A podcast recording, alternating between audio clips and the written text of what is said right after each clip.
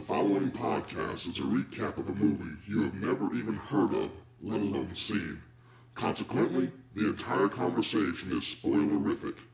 We here at Pain and Green Peppers, at least the sane among us, encourage you to avoid watching any movie we discuss at all costs.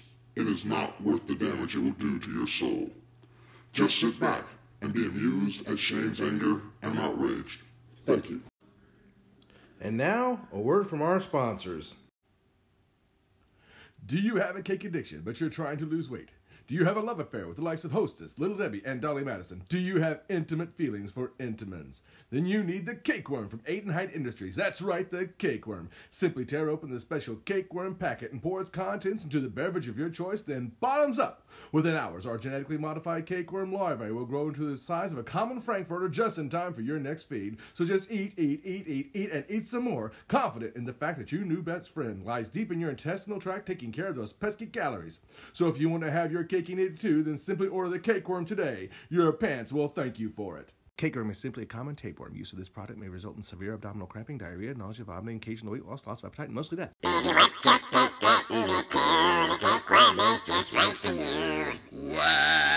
Hey everybody, it's time once again for the Paid and Green Peppers movie review podcast. I am one of your amazing hosts, Mr. Patrick Height, and with me, as always, is Shane Aiden, the ever suffering. that's his legal name. He had it changed. Everybody, that's that is indeed his legal name. If you ever want to look him up, uh, you know, on Facebook or in the phone book or things of that nature. Yeah, Shane Aiden, House of Misery, first of his name. Yeah, that one. It all fits. It all applies. It's all good. Oh so my God. yeah, how are you doing today, Mister Shane Aiden, my good my good buddy there? Uh, well, I had to watch this movie. You're welcome. Uh, yeah, yeah, and, and for that, I just have to say, what the was that? I mean, well, I thought I'd do you a favor this week. No monsters, no cheesy, you know, special effects or anything like that. Just a real life, almost like a drama, if you will. I, I guess you would call it a drama. it, it, I'd call it something. Yeah, yeah. A big steaming pile of. Well, in my research, some people actually referred to this movie uh, as a horror film or a thriller, if you will. I really, I don't know if I would go that far. That seems like a bit of a stretch. Oh, it's a stretch. it's a stretch. Uh, well, all right. Well, what what are we, what are we talking about anyway? The film in question here is The Baby. Yes, The Baby from 1973, uh, directed by Mr. Ted Post and written by Mr. Abe Polsky. I'm sure you guys are all familiar with these gentlemen at this point, right? Yeah, yeah. Big fans. Yeah, sure, sure. yeah, because you know when you when you think of the the great auteurs of Hollywood, you know you think Spielberg and uh, and uh, Scorsese and uh, uh, what was this guy's name? Uh, well, Okay. the director was Ted Post, and the Yeah. writer was uh, Abe Polsky. Sure, sure. Ted Post, the uh, bastard brother of Mike Post, uh, famed uh, TV composer. Yeah, yeah, we'll go with that. Yeah, that sounds good. Makes Sure. him sound better that way. Yeah. but he did indeed direct this film as well as check this out magnum force famous you know clint eastwood film that uh, i'm sure most people are familiar with. And beneath the planet of the apes not to mention multiple television episodes of you know various shows throughout the years so he does have some uh some work under his belt including this film the baby as i said from 1973 which i know you uh you're probably going to run out and buy this on dvd now. Am, am i wrong You're wrong. You're wrong. It, it it doesn't surprise me though that the guy actually made a decent movie. You know, because Magnum Force that's kind of like the uh you know a pretty famous Clint Eastwood movie, and Yeah. Beneath the Planet- Planet of the Apes, not not the worst one of the of the uh, series. Uh, True. I can say you know I'm saying I'm not surprised because the movie, while horrid, was was competently filmed. It was. You I- know, yeah. it it wasn't the when you first uh, uh, let me know about this and I looked up just to kind of see what I was in for. Right. Because I don't, my heart can't take the kind of uh, shock that I think you intended to have. um,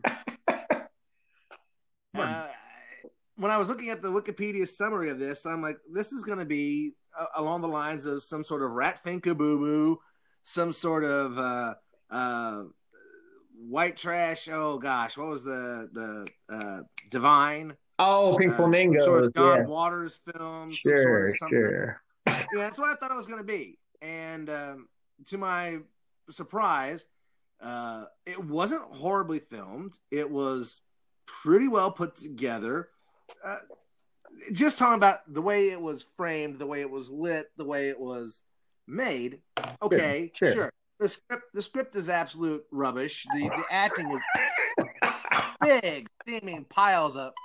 But overall, uh, you know, just the way that camera was held, sure, it was great, and it doesn't that doesn't surprise me that maybe he made an actual movie later in life. Yeah, you know, you got to start somewhere, right? Yeah, yeah. Not everybody can not not everybody can uh, uh, start out with the claw or uh, uh, sable or uh, milk-fed veal woman from the planet Aqua Lung. Not everyone can have those blockbusters under their belt. Well, that is true. Yes. Well, let- let's look at Polsky for a second, the writer. He actually, uh? Well, he, he he did some things on television. He did episodes of like uh, the original Kung Fu series, uh, Fame in the '80s, The Virginian, Bonanza, and he actually uh, worked on the two very famous films, uh, The Brute Corps and The Rebel Rousers from the '70s. I'm sure you're familiar with these films as well. No, No. no, but I'm sure that I will be before uh, my untimely demise at my own hand due to having to watch this. If I have my way, yes, you probably will be. But I, you know, I'll pace myself, and I don't want to cram too much, you know, at you. You know, it's that sort of. You're try, trying to exploit my anger before it burns completely out. That's got, you know, I care about you. You're a friend of mine, so I gotta, I gotta look out for your best interests. Your fr- friends, friends. Oh yeah. well, I guess shall we dive into the uh, the thick, thick plot of this film, or what do you think? Uh, can we just take a cactus and slap my eye with it a few times? If I was closer, I would be happy to oblige. But you know, this whole Yeah. quarantine thing, it's uh, it's very limiting uh, at, at this point. This, yeah, this was one of the worst. Oh, go ahead. please. Well, well, we start off with a, this charming social worker, right? Right.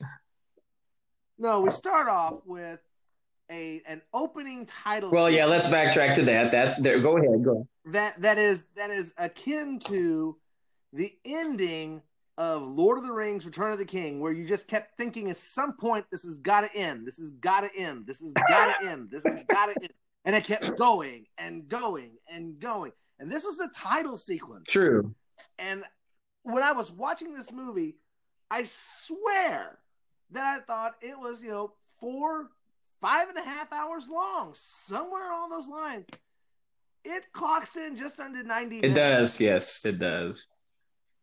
And whoever made this needs to get a hold of NASA, needs to get a hold of someone in the realm of physics, theoretical physics, because they found a way to slow time down, make it drag out to a point where you're just so desperate for it to end that you're looking for some sort of distraction. And I found myself jabbing myself with some sort of pen just to like, please give me something that's less painful than what I'm watching.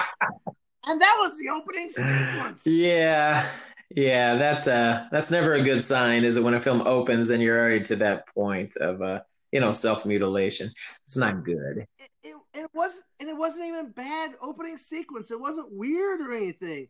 It was just nothing happening except pictures of people, people doing nothing, and so many people's names for no apparent reason. I, it was just goes on. It goes on and on, man. Yeah, you're right. I left. You- I left. I, I, you know, went and made a roast and came back, and it was still going. we get it. It's a long intro, right? That's the Well, that's it for the Peyton Green Peppers podcast. next time for the intro a new movie. Yeah, well, that's the beauty of the fast forward button. I would I would even agree with you on that, even though I don't hate this film.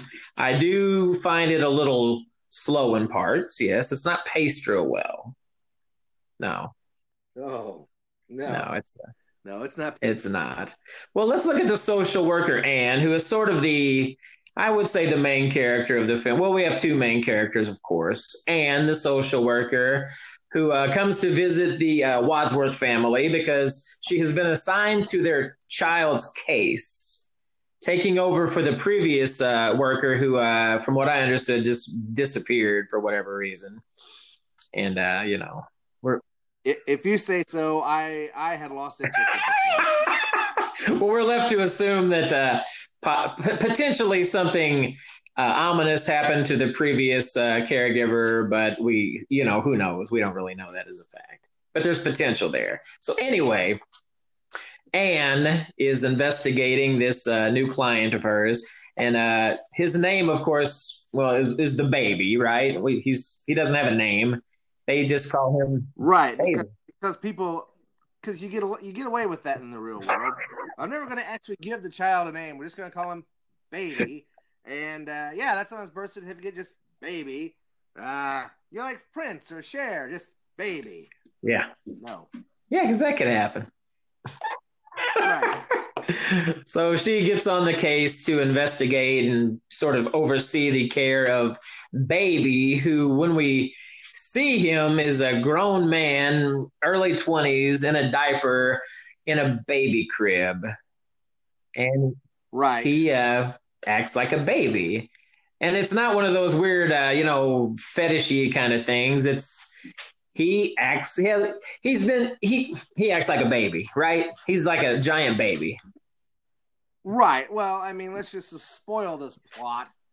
Uh, you know, is that the the family was keeping him in, a, in an infantile developmental Yes. stage uh, purposefully.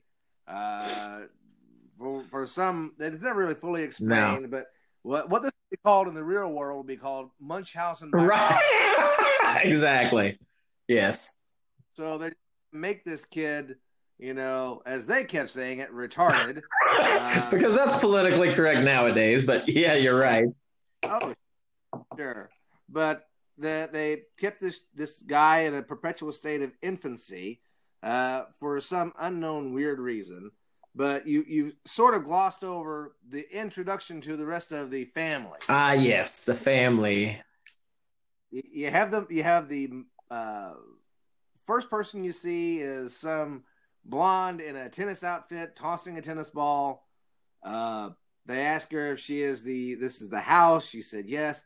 And what I did find one interesting thing about her. Do you know anything about this actress? i do know that she went on to be uh, an actress on days of our lives i do know that much Yeah, no, that's not What- the interesting part about. find that too name was- interesting what did you dig up on Su- Suzanne Zenor was her Yeah. name, and she was in the original pilot for Three's Company. really Now, not any of the ones that were not any of the ones that were actually aired, but she was the Chrissy character. But the name of the character was Samantha at the time. But she was in with John Ritter on the original pilot. She starred in the Ditzy Blonde character role. You know, I could see that.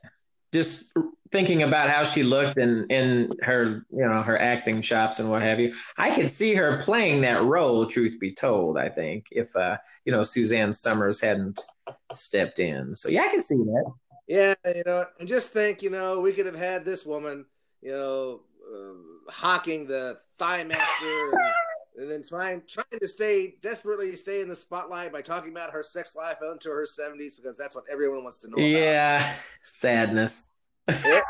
Every, every couple, every month or so, there's some sort of, you know, Suzanne Somers reports her sex life as this and this and this. Like, why are you still talking to this person? She hasn't been on TV in 30 years. exactly. was she's the sheriff. I mean, that's the last time anyone saw. Oh wow, that's true. That's a good flashback you just put there. Yeah, that's a good one. Uh, not really, but So that was the entirety of the interesting things I found about this uh, movie. So yeah, that's one of the uh, this the babies. I guess half sisters. I from what from what they said later in the film, the the the mother had apparently all these kids by different men, I think, or something. Uh, that's yeah, it was never really said before, but it was just sort of thrown out there later. Yeah. Uh, so the one sister is like the uh, attractive blonde, and then you have the other sister with uh, hair that a glam rock band in 1987 would it be jealous? Oh yeah, it was a lot of hair. It was huge, just huge. Uh, then you had the mother. Oh, Don't yeah. forget the mother, who sounds like she gargles gar- broken glass and bourbon. Right, right. Yeah, she was a character as well. The interesting thing about the sister with the hair, did you research her much? She, uh, she no, had, I, I gave up.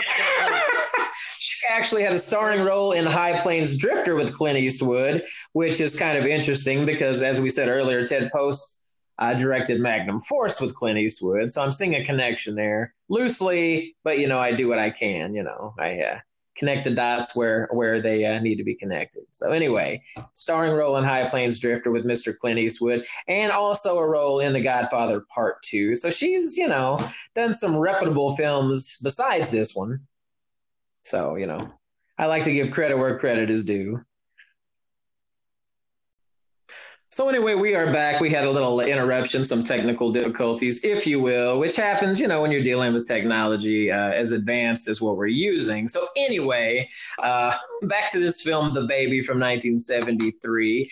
The uh, sister, um, Germaine was her name, Germaine Wadsworth, with the big hair uh, that you had previously mentioned, uh, Shane. Uh, she actually went on to star in High Plains Drifter with uh, Mr. Clint Eastwood, which sort of uh, you know, it's kind of interesting because, as we said earlier, the director Ted Post directed Magnum Force also with Eastwood. So there's kind of a, a connection there, if you will. I like to connect the dots if possible and give. Uh, you know, yeah, yeah, and two more people. You get Kevin Bacon. Can we get on with it?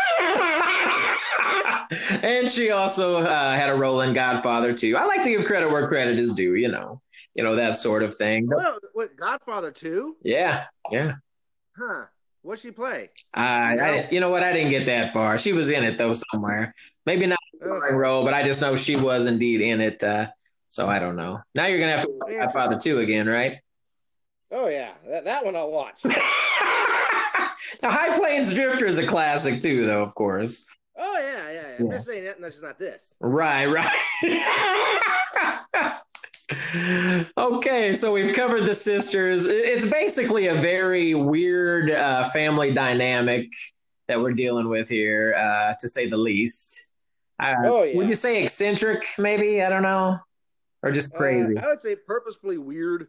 Yeah, yeah. Yeah, I'd say that's but true. The, the, the, thing is, is that, and one of the big problems with this movie, is, and not that I would enjoy it anymore, but if they were just like full out campy, understanding this is a ridiculous concept and being a ridiculous thing, and they were just like mugging it up and being crazy and knowing this is just stupid. Right. You know, that would be one thing, but they're very serious about it. Oh, very and much. I'm not sure which is worse to have a bad movie where people know you're in a bad movie, but it's still a bad movie, right. or have a bad movie where people think it's a good movie, right. and they're trying to be mysterious and put out a vibe and be real actors and such, and it's just and then it wasn't worth fail. it. No matter what happens, it's just not worth it. Right. well, at least the other way you can laugh at it and it's fun. There was probably not a whole lot of laughing going on when you were watching this, was there? Oh no, no, no, no. Not the movie, sure, no. yeah, exactly. laughing at the laughing at the torture that I'm going to inflict upon you because when the when the coronavirus passes because of what you're making me watch. Yeah, I laugh at that. yeah, save that laughter. The, the maniacal laughter of a madman. That's that's the best kind of laughter, really. If you could can that and market it, I think you know there's a product there. Oh, sure, sure, sure. Yeah, that, that's how I'm gonna, you know, beat uh, Bezos as the richest man in the world by being canned laughter. yeah, beats canned ham or canned beans, you know, but on bunch. Oh, uh, yeah, Anyway, really, we're doing this again. Okay. oh yeah, the movie The Baby from 1973. Uh, oh God, here we go again. so anyway, Anne, the social worker, she's sort of acclimates herself in with this family, or she tries to, in order to get close to said baby to sort of as she Right. study his and you know his uh, mental capacity and things of that nature to see if he could sort of be rehabbed into becoming a functional adult. That's the plan anyway. Right. Supposedly. Because you know that that would be what a person would do in a situation. Sure. So she was just doing her job. Right, right. But the um the initial meeting of the family was weird. Uh the the they talk about how they can barely get by. That the one sister gives tennis lessons. The big hair girl's the occasional TV commercial. I okay. Somehow. You know, it's, it's odd, but all right. Um, but when the, the, then they they show this guy, he's in a crib, in a diaper. Uh, they're rubbing him. They, then they take him out. They rub him down so that his muscles don't uh, atrophy or whatever. right. But that's not true. If you were actually made to stay in a a, a crawling position, a, a downward position, not ever using your legs for standing or lu- using your muscles to lift yourself or upper body, you completely atrophy. You really would. And and you know, I mean, that's why you see these people who are you know severely developmentally disabled and you know have these diseases and and conditions and stuff where they're in wheelchairs where they you know shrink themselves up they, their tendons draw together so that they become almost fetal again Yeah. but you know but but why why go with realism in a movie like this Well, yeah, you know, uh, at least at least I guess what they were doing for him, uh, at least his skin stayed nice. It was nice and clear and soft, and you know, you know, baby soft baby soft. so he had that going for him at least. sure Um, sure But but like you said, after 21, two years, however old this baby was supposed to be, you're right. After being in that position for that many years, he would kind of be sort of stuck in that position, I guess. Yeah, you know. oh yeah oh absolutely he wouldn't have any muscular muscular muscle tone or or anything yeah. Uh, and so they do that. and as she's leaving, there's a very weird. There are a lot of very weird moments in this movie that are never followed up. Like just when something odd and possibly interesting happens, they just drop it by the wayside because why keep interest? You know why? Uh, so after the initial meeting, the social worker's leaving, and she's talking to big haired girl, and there is a weird strange lesbian vibe going on from the big haired girl. Uh, did you get that? That seemed like she was coming on to the social worker. I did actually. That I thought that was. good friends, and you could get to know each other. Yeah. She kept getting in her personal space and asking her stuff. And then that was kind of the end of it. The next scene, that never happened again. Right, and and also another thing I noticed: big haired girl doesn't blink. She doesn't. She stares constantly. Yeah, and I don't know if that's just an affectation that she was trying to for the movie, or if this woman's just got some sort of problem. I don't Neither would know. me. He keeps a pocket full of eye drops, I suspect. I don't know. Ah, yeah, yeah. Maybe, maybe. So sure, sure. Let's see. What's another interesting scene? Because we're I know we're trying to make this movie sound uh, really awesome. Um, there's the babysitter scene. Yeah, that one. where where the babysitter's on the phone to her boyfriend and the boyfriend is you know a- as most uh i'm assuming she's supposed to be a teenager I Uh, think, yeah. I guess. I mean, even though I played by an obvious 25 year old Sure. Oh yeah. uh was on the phone and the one-sided conversation because they couldn't afford to have somebody on the other end of the phone um highly sexualized oh of course i'm wearing panties don't i always and you know "Oh, is that always on your mind Yeah. well if he's a teenage boy yes uh Sadly. yeah.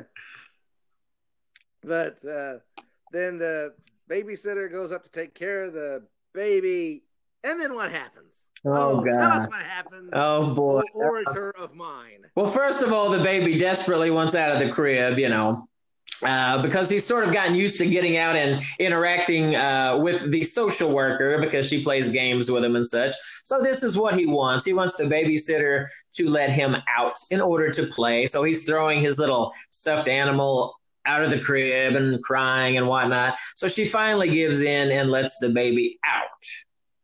Well, then he right. He he, he huh?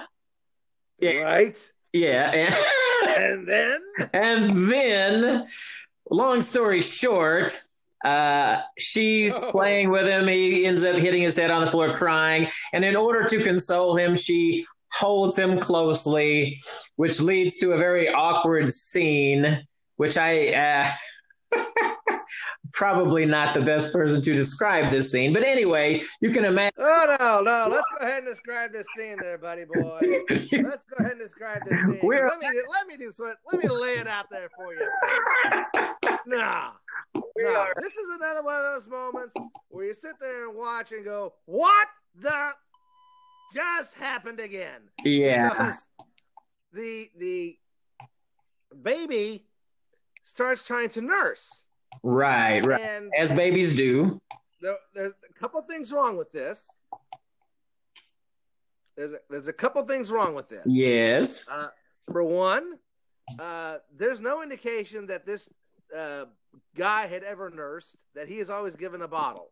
Right. So a kid given a bottle isn't going to have the instinct to nurse, uh, especially after 20 years of not nursing. That's true. Uh, number two, uh, unless there's something I missed, this babysitter doesn't have a kid and she's not giving milk. That's true too. Uh, so why would that yeah even have been a thing? Right. And then she allows it. that was one of those writer ideas, I suspect. Uh, Mr. Polsky said, you know what? This movie's dragging. This story needs a little something, something. So he threw that in there in order to get us to the scene where the baby's uh, family arrives after their night out on the town. To- right, night out on the town. They can barely make ends meet. Uh, yet they went out and had a big meal and a big night. Exactly, and they and I believe the mother, as they're entering the house, is yes, we got home just early enough so we don't have to pay her extra. okay. Then they go upstairs to check on baby and see where the babysitter is to find this scene transpiring, to which right. the mother freaks out and begins brutally beating the babysitter. With a very conveniently placed belt. Because yeah. I remember, you know, I mean, my kids are rather young. Uh, yeah, my, my youngest is only five years old now. And so it wasn't that long ago that they had their own nursery. And I remember that I kept a, a, a barber's shaving strop laying around in their rooms like this casually whip a babysitter if I needed to. Exactly. That's just what you did back in the day. That's what you did in the early 70s. You know, that was a thing, I guess, you know. Need a tip? No, I'll give you a slap in the head. Get out of here. Hit the pavement. so they send so they send this babysitter out saying get out of here. And if you tell anyone we're going to press charges i think they said or something. Right because they because they're going to say that she was abusing a mentally deficient or something. Right. And and yeah. And the girl has blood all over her mouth and no she doesn't have blood. She's got some sort of red smear. Yeah, that's true. It definitely didn't look like blood. It, uh, it looked like she was like eating eating French fries and sneeze. That's what she looked like. the voice of experience, I suspect. Oh God.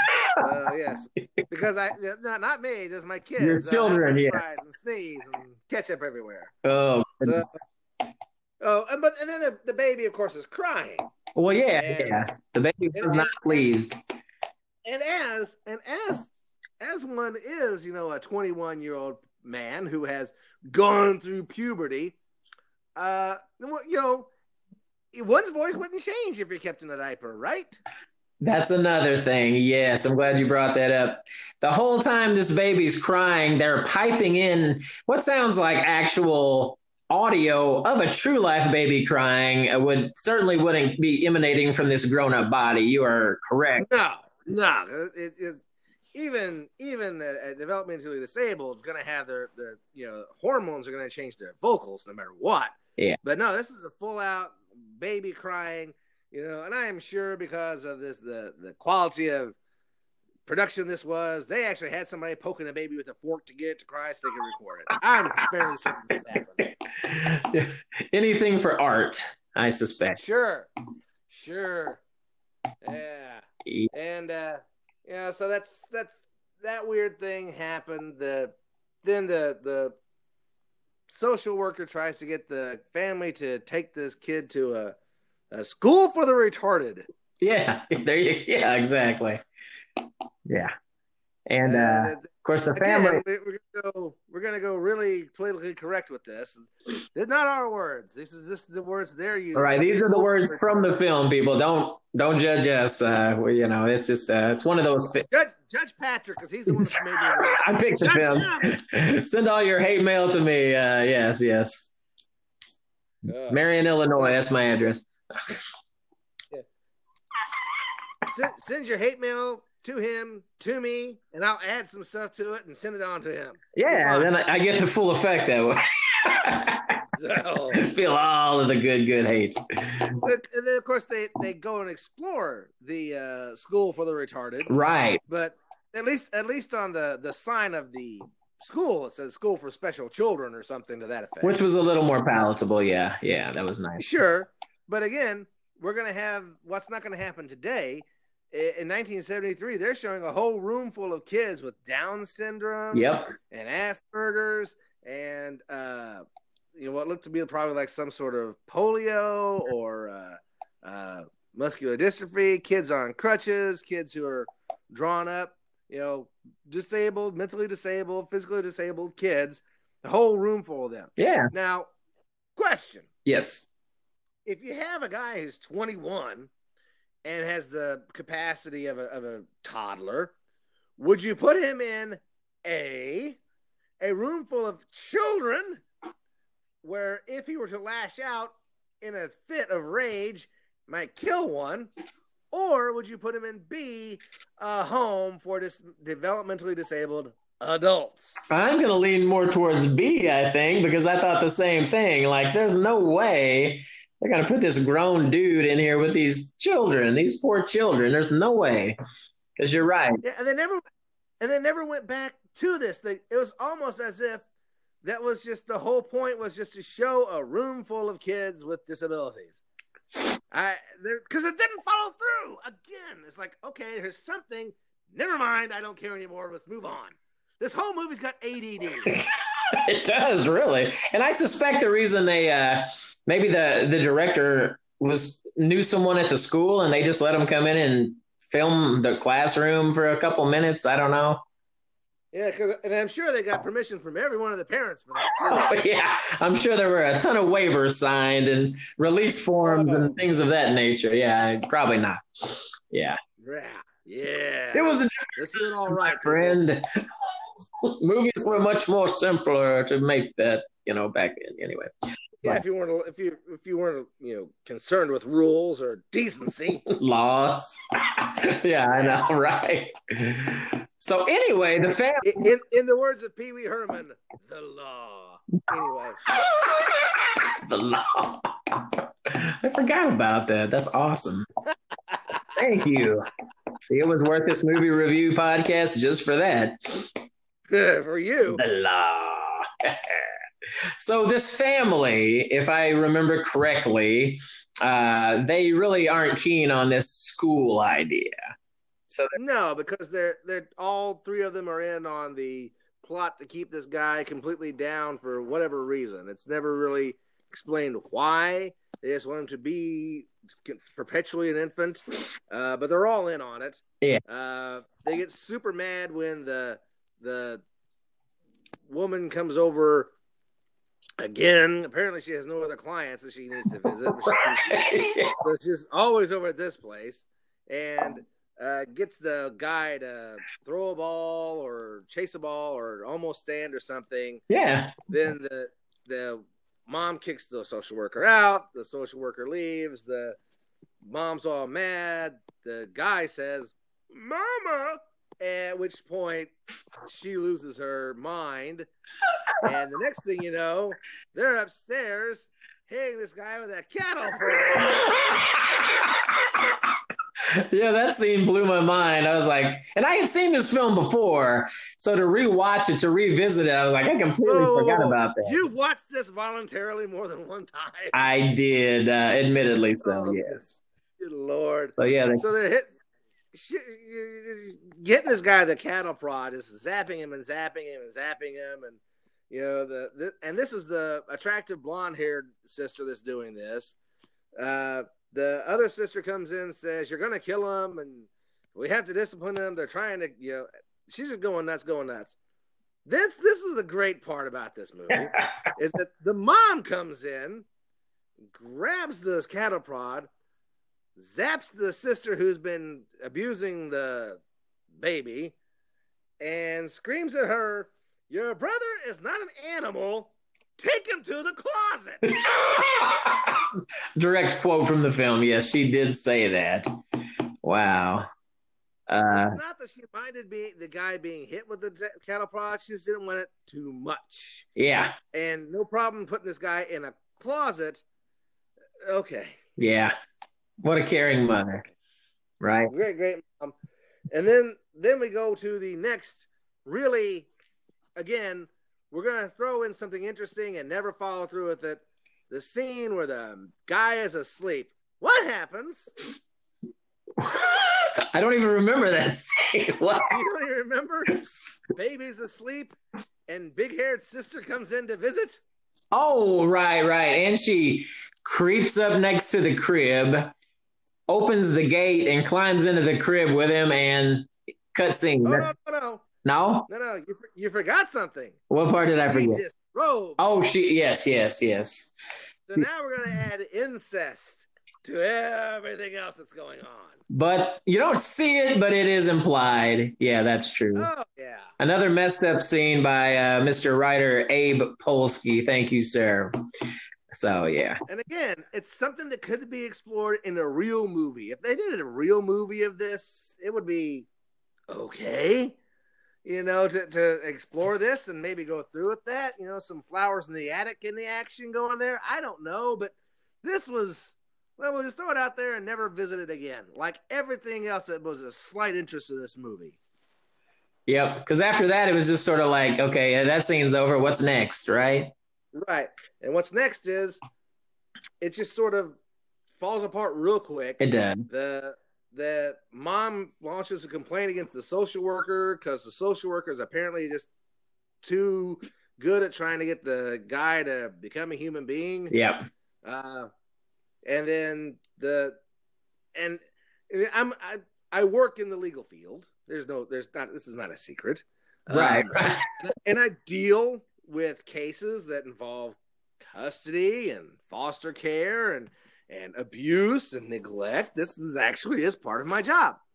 So what's really just got me because I can suspend my belief on a lot of things for a while. You know, just understand this is the movie is what it is. If it's a you know variable height of a yeti jumping up and down, climbing up buildings, the- Sure, sure. or if it's uh, some sort of swamp monster. Okay, but when you get to this, where the woman comes in and she's and she's saying, "I'm gonna go to court over this, and I'm gonna get custody of baby." Now she is a social worker. She would not be allowed to do that, and so for all my outrage over this movie, and it was vast. That was actually one of the worst things for me to deal with because I'm sitting there screaming at you like, no, you can't do that. That's not the way it works. Not even in the 70s would it work like that. yeah. Where the social worker would get to be the no, they would be too close to it. They wouldn't allow it. You'd have to be in a foster family, but in this case, really a group home of some guy. But no, where she's gonna fight for personal custody of baby. And it just drew, blew my mind how, how I was just screaming about how she couldn't do that. And, uh, so the uh the legalities the uh the entire misrepresentation of, of of the legal system and how things work in regards to that situation really messed with you didn't it Oh, it's why I can't watch legal shows. You know, any of these legal procedure shows, I just scream and holler. That's not the way it's done. You can't get probation for that. This is not the way it works. a murder trial, you're not going to go to a murder trial in two weeks. It's going to take a year. This is what, you know, the reality situation is so glossed over. So when you get these things and and they're just making it up as they go along, it just it irritates me. But that's just me. Uh, uh, so many other things to be outraged about, but that's just one of the things that's really poked at, poked at. Me. Well, you're just interjecting a little truth into the uh, the, the situation. I mean, I, you know, that's that's how we learn. Uh, that's how we learn. Sure, sure. Or the world thanks so, you. But then the uh, mom calls and tries to make up, and you know, part of her. Don't, don't, try to do that, and come over for a birthday party. Yes, the famous party. Oh, let's talk about this party, shall we? No, it was something for for a family that had no money. They threw a pretty good party, though. Well, for the family had no money, uh, there's an awful lot of people there. Why are there all these people there? If these people are like crazy, weird people who are uh, having a, a 21, 22 year old guy in a diaper or little Lord little Lord Fauntleroy suit in this particular case. Um, you know they're gonna have all this, but there's a, there's a whole house full of people. Oh yeah, uh, and um, there's one guy that I kept seeing in the background, and I swear it was Quentin Tarantino. Uh, he just looked so much like Tarantino, it was terrifying. And then there was what I would just refer to as a proto hipster. Yeah, uh, a guy who had the skinny jeans and the weird shirt and the odd glasses and the big beard. Looked just like somebody you see roaming around the village uh, you know, complaining about his soy latte not being organic enough. That that's the kind of guy who looked like it. Um, and, and, there's and there's nobody. There's no explanation of who these people are. No, no. Are they cousins? Are they friends? Uh, there's apparently boyfriends, current boyfriends, ex boyfriends, current hookups. I'm not sure. They're all over the place. And one guy is hitting on the um, social worker. He he refers to himself as a skin freak. I'm going to pay you a compliment. You've got really nice skin. I'm just a skin freak. so is Ed Gein. You know, it's not a comforting thing to say. Yeah, if that's not a turn off line, I don't know what uh, what would be. I'm a skin freak. And, and, and he and he's sucking on what I can only assume would be a joint because it's this little teeny tiny cigarette, but there's no smoke coming out of it. None at all. Um, and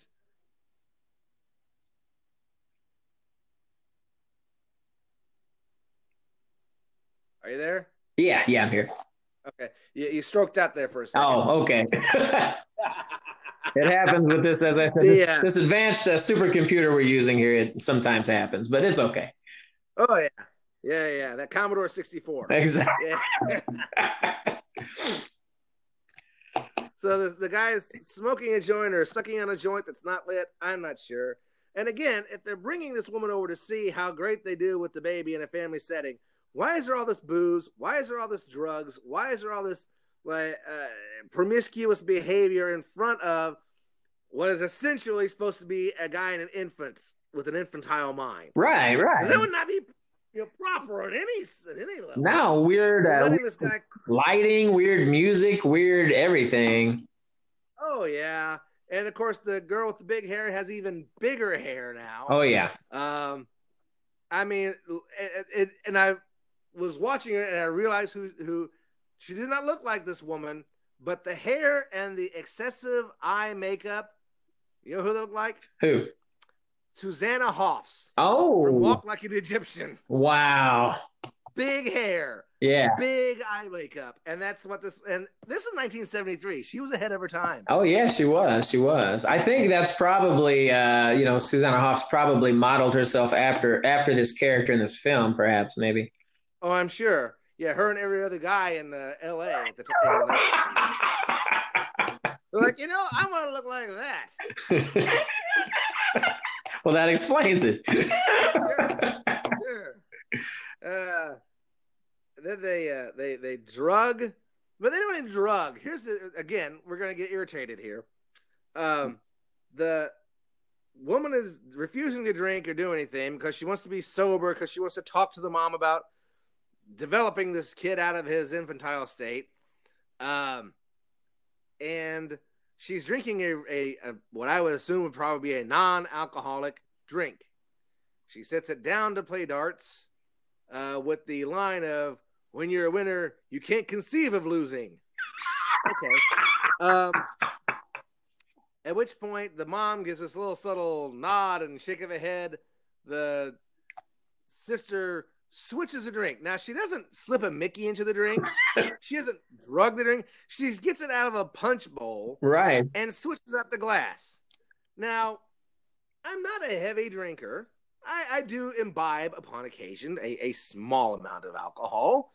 Um, and I can say this you can taste booze in a drink.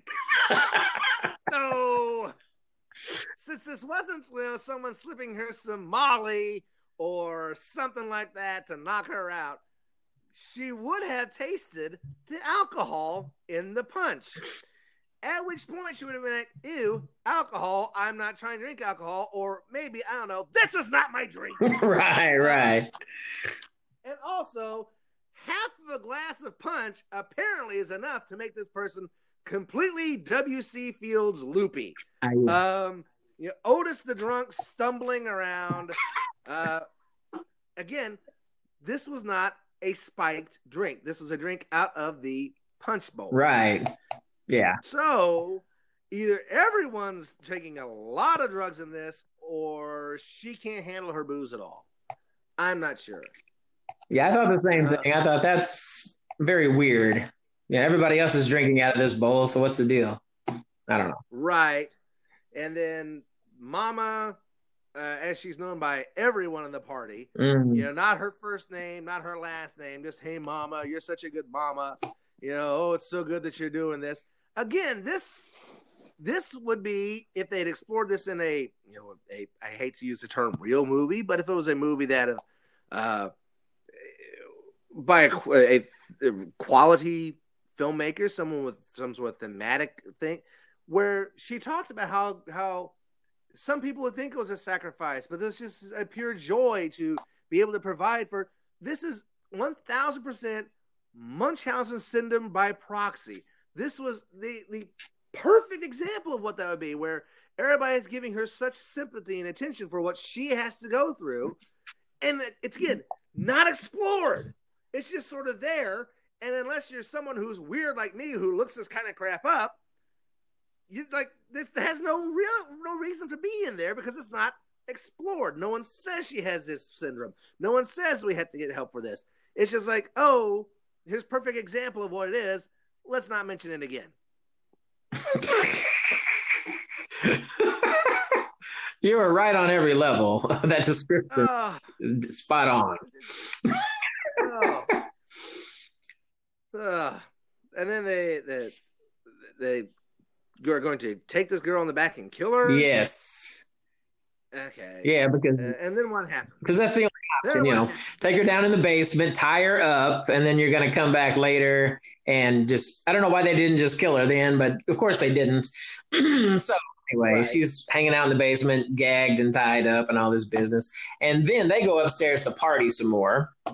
And uh, then the baby, ah, the baby becomes the sort of the hero, if you will, uh, of the film, where he sort of uh, crawls around out of the kitchen area, I believe, and he goes to the basement door and sort of fiddles with the handle until it opens because apparently no baby safety locks or anything on anything.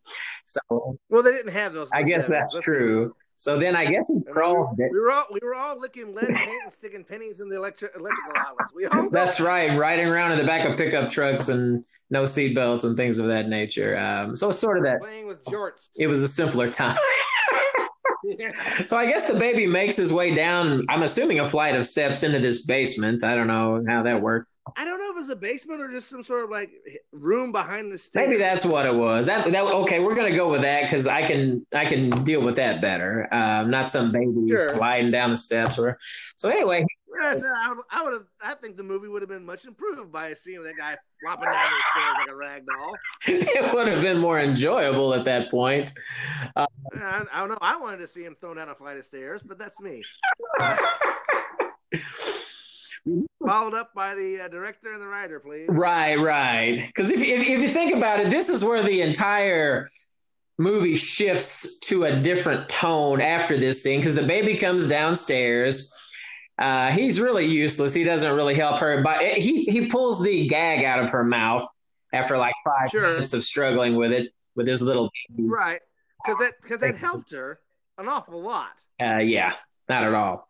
So then she was able to to to manipulate this saw out of this. I don't know if it was a toolbox or whatever. Right, the, the conveniently placed toolbox full of garden shears and and hand saws. Right.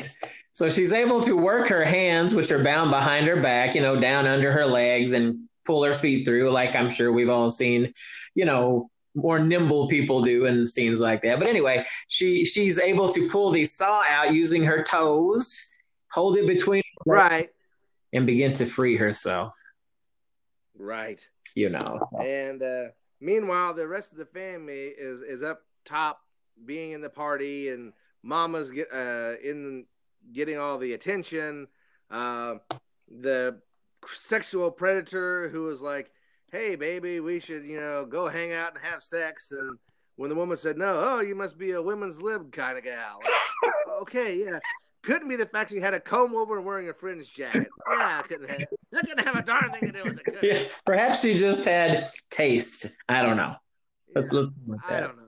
But then that guy is making out with one of the sisters, and she's telling him to burn his finger off to because he's a cannibal or something. I oh Lord, Right, right. Sounds so crazy. bad. The the woman escapes, takes baby. Now, here's where I don't get. Yes. How are they getting this guy in the house, up the stairs, into cars, if he can't walk? These women are not big, strong women. Oh no. You know, they're just small and they don't look like they could lift somebody that. And I'm not saying that, you know, women couldn't lift a, a, a full grown man. and A lot of women could, but these women were never portrayed as people who were in exceptional shape, who could lift their own body weight and then some and haul it out to a, a, a car or upstairs or something. Exactly. So it's never explained how. I mean, they never never take take care of that eh, to my satisfaction. Nah, same here because it's not like he had a a man-sized baby stroller that she could throw him in and wheel him to the car or anything like that. He would have basically been crawling So on the dirt. somehow get out to the, and, yeah, I mean, right. So that somehow they get out to the car out of out of a crowded house where no one right. Uh, And then, and so yeah, uh, this woman takes the baby home and, and sends the sends the family letter. I'm keeping him. because that's what all kidnappers basically do, or child abductors. They they say, hey, Right. you know, I got this kid. and, and I guess I guess you have the the leverage of if you say anything about it, I'll turn you into the police for trying to kill me. Mm-hmm. Um, although I think you maybe should do that anyway uh, to make sure they don't try to I don't know come to your house in the middle of the night to retrieve their baby, Exactly. Yeah. which is what happens. I would that would be And- protocol, I would think, you know. Yeah, yeah.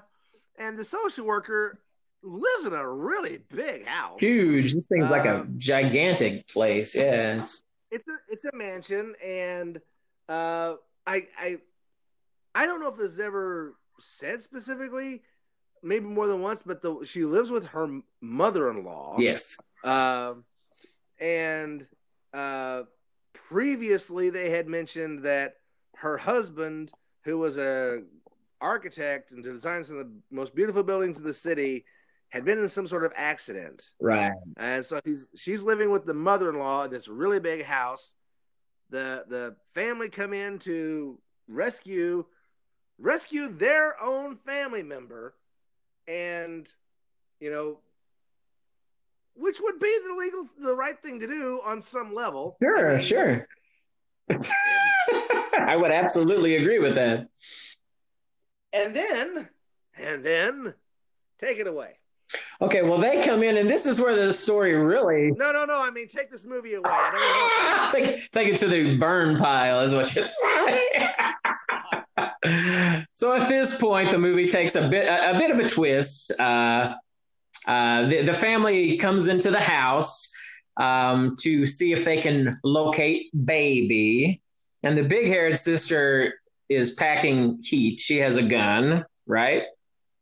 So Sure. She's skulking around the darkness because this house is pitch black. It's the middle of the night. I don't know what time it's supposed to be, but pitch black in this house. Right. It- it's almost as if the social worker knew they were coming. I don't know. But anyway, the big haired girl skulking around in one, on one side of the property with a gun. You have the blonde on another, the other side of the property with, I don't think she even has a weapon, does she? Maybe a flashlight or something. I don't know. I'm not sure. So anyway, I mean, I, I had gotten tired after six and a half hours of this movie. So they're skulking around, and eventually the mother, who waited, at, she was waiting out in the car uh, to, for whatever reason, decides to go check on them because she's tired of waiting. I suspect. right. Right. Comes in and she's skulking around the downstairs, and something hits her on the cheek. Well, she gazes up to see the big-haired daughter murdered, lying over the uh, stair rail, bloodied. You know, she has been taken out, if you will. oh yeah. starts screaming, Yeah. of course, freaking out. Murder most foul. so she she runs up the stairs to check on her dead daughter, and then she notices a door open, and it's the blonde daughter staggering out with what looks like a giant butcher knife in her back. Am I wrong? No, you're not wrong. But and and again, um, here's the thing, and and uh, I hate when realism gets in my way. Uh, but but have you ever noticed when when everybody gets stabbed in the back, uh, it's always like dead center yeah, in the middle of the spine. Have you ever tried to put a knife through bone? You're not going to be able to shove a butcher knife, uh, you know, up and down, you know, perpendicular with the spine, like through the bone. That's, that's where it's always at. And even if it was off to the side, then you're talking about sliding it through a rib. No, at best you'd have to put it in at an angle between the ribs. yeah, you might be able to, if you're very forceful, shove it in between the the vertebrae or something. But every time you see someone stabbed in the back, it's always right between the shoulder blades. Blade is perfectly straight up and down, perfectly centered, and, and it, it- it- well, number one, if you were stabbed in the back like that, you'd be paralyzed. Could be sever your ner- your your, your spinal That's- column. So you'd be sitting there flopping and urinating all over yourself as you died in agony. Uh, yeah, at best, your legs might be spasming like a dying daddy gro- long legs or something.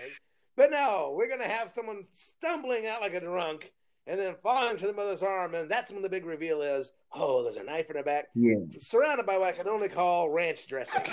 Or I'm sorry, French French dressing because it's sort of an orange. That's the white stuff, right? right. Ranch dressing is white. So so hold on.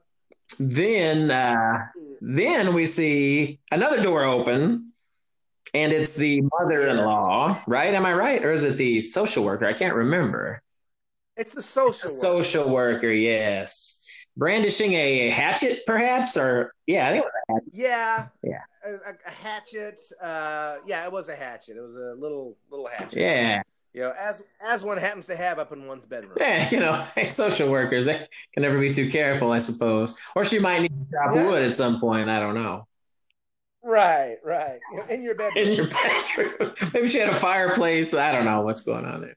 But uh, so she comes out with this maniacal look on her face, slowly walking, of course, slowly creeping towards the uh, still alive mother. And of course, Sure. a chase slash battle sort of ensues and all of this sort of thing. You know, the usual slapping each other around, fighting for that the hatchet, if you will, and uh, that sort of thing. And uh, then the, some, at some point, the mother-in-law gets involved. Yeah, the mother-in-law comes out and hits the baby's mother and knocks her down, and that's when they get the upper hand. Right. And we find then we find out then that they're going to kill. They're, they're they've been killed, and they intend on keeping this kid, no matter what. Yeah, because So they drag they drag baby's mother out to the pool. Well, oh yeah, oh yeah, the uh, uh, Chekhov's gun uh, of earlier is that the pool's been started, so they've got a big hole already built and dug into the ground. right, that's right. And they toss they toss all the bodies in there. Now the the baby's mother's still alive when the social worker and her mother in law start shoveling dirt over everybody. Right, right. Now Go ahead. so and and here's the thing about this. Again, you're having to cover up three bodies right. with enough dirt that the people who are coming tomorrow morning aren't going to see body parts sticking out as they're pouring the concrete. Yep. that's what I thought. And also, there's a whole part. There's a whole part about you have to prepare the ground and you know uh, firm it up and put braces and stuff. If there's a body there, there's gonna be a problem, Yeah, they're gonna find it in like Uh, two seconds. right? And so they're just tossing dirt on this person, and you know that's they they, they bury this one alive. They've killed the two daughters, and then the uh, uh, you know, M. Night Shyamalan, you know, level of twist. What a twist! after they what a twist. What the what, what yeah robot chicken. We're not we're not ripping you off. Um, so they they reveal they, they pull baby out of a closet because they kept her in a closet of course Of course. you know we're, we're going to rescue him from the bad people who put you in a closet put you in a closet Well, they figured he was already acclimated to it, I guess, so he would be comfortable. Yeah, sure, sure, sure. And and we, then we find out why. What's the real reason? Re, real reason? The real reason? Well, You know, maybe I did drink a little too much to try to get through this. Sure. The real reason the real reason. Would you like? Me, why they're trying to keep yeah. baby. Would you like me to speak it out, or would you like to? Oh, please go ahead. All right, the, we we we we switched to the uh, the I guess you would call it the finale scene where you see uh, baby, you know, the social worker is talking to baby, and then she, you, the camera pans over to his playmate, who is another grown man, which we of course realize that this is the husband who was in the accident that we briefly heard about at the beginning of the film. Right, because she kept saying my big architect, my big, Yes. you know, my big, my big, and So and this guy's there's no name anymore. This guy's wearing It's baby. He's wearing a diaper on his head. He's wearing a diaper on his head. Yeah, why? He's wearing a diaper on his head. Now this this accident, which would have given him brain damage, happened years ago. Yeah, yeah. He doesn't need a bandage still. That's what I thought too. What? What? Why is he? Why is he still wearing the? Uh, you know, the head covering? I didn't understand that. A a diaper on his head. Yeah. Um, and so there, this is your playmate, and we're this is my baby, my big, my big, you know, brilliant husband, and the whole thing was that she just wanted to get this guy so she he could have a playmate for her husband, Yes. you know, It was. instead of I don't know a puppy. yes, it turns out it was all an elaborate ruse to abscond with baby so that she could, uh, you know, keep him as a, as you said, a playmate for her uh, her husband. Uh, so there was a bit of a twist there, really. Uh, and of course, then they show them frolicking in the pool. Yes. uh, the the two grown men in little inner tubes, uh, and the social worker in a bikini, snuggling them both and having a great time, and the mother-in-law smoking a cigarette on the side with a very smug, satisfied look upon her face. At which point, I once again said, "What the is going on here?" My question is this How could you really frolic in that pool and have such a good time knowing that there are three corpses several feet below you under the pool. You know, if you're a person who can kill them, I don't think it's going to bother you. And also, wouldn't that whole murder thing go against the, uh, the the ethical code of a social worker? Yeah, I don't know if they have a lot of ethical codes that they have to swear to. It's not like a doctor. Hmm. you know? I guess so long I as mean, I guess you're supposed to be a. I guess it's supposed to be more along the lines of along the lines of you just shouldn't kill somebody anyway. just the human the human code of life, perhaps. Life preservation. Sure. Yeah. I guess in her mind, as long as the baby was safe, you know, hey, I'm a social worker, I take care of kids. So he, he- he's good. He's in a pool. Yeah, she, she's a more benevolent dictator. Yeah. Oh yeah. Yeah, yeah, yeah. That's oh my lord. Well, you know, the kid had a floaty on, so he was safe. So she, uh, I think she was okay with herself. Oh yeah, yeah. So there we go. That was the baby. Oh, there is one more scene we've got to mention that I forgot. was Remember the basement, or well, in the scene where the baby finds her tied up, he knocks a jar of, I think, cherries off of the. you you completely broke up, so I don't even know what you're talking about. The gods are good to me. Am I back? Yeah, sadly. the scene where he finds her tied up and he he's trying to help her and he knocks a jar of food or fruit. Oh, the preserves. What what what was it? Preserves. Preserve. People used to do that. They used to can their vegetables and Yeah, and yeah, fruits and make jams and jellies and whatever. reaching into this what I can only presume to be a smashed up pile of glass and preserves. Then eating by the handfuls. At hand, yeah. While while she's you know struggling to get free. Uh, Right. He didn't- he- right. maybe that's why she maybe that's why she had to remove him. So he you know he was in an injurious environment. They were letting him eat glass. Exactly. So she did. Yeah. Okay. Yeah. So now that now the whole scene makes sense. She had to get him out of there and, and kill the family to save him from that sort of thing. Right. Yeah, he ate glass like the geeks of old in the circus sideshows. ah, the good old days when safety meant nothing. So, Uh, so that's the baby uh, from 1973. Um, if I was going to rate this film, I would give it, say, out of five green peppers, I would give it three green peppers. uh, I would give it 17 big piles of steaming dog. That's what I would give it. So we'll agree to disagree. I didn't hate the film. It wasn't a blockbuster. A little draggy for me in parts, but not overall. Not a. I didn't think it was a bad film. Oh, it was just so bad.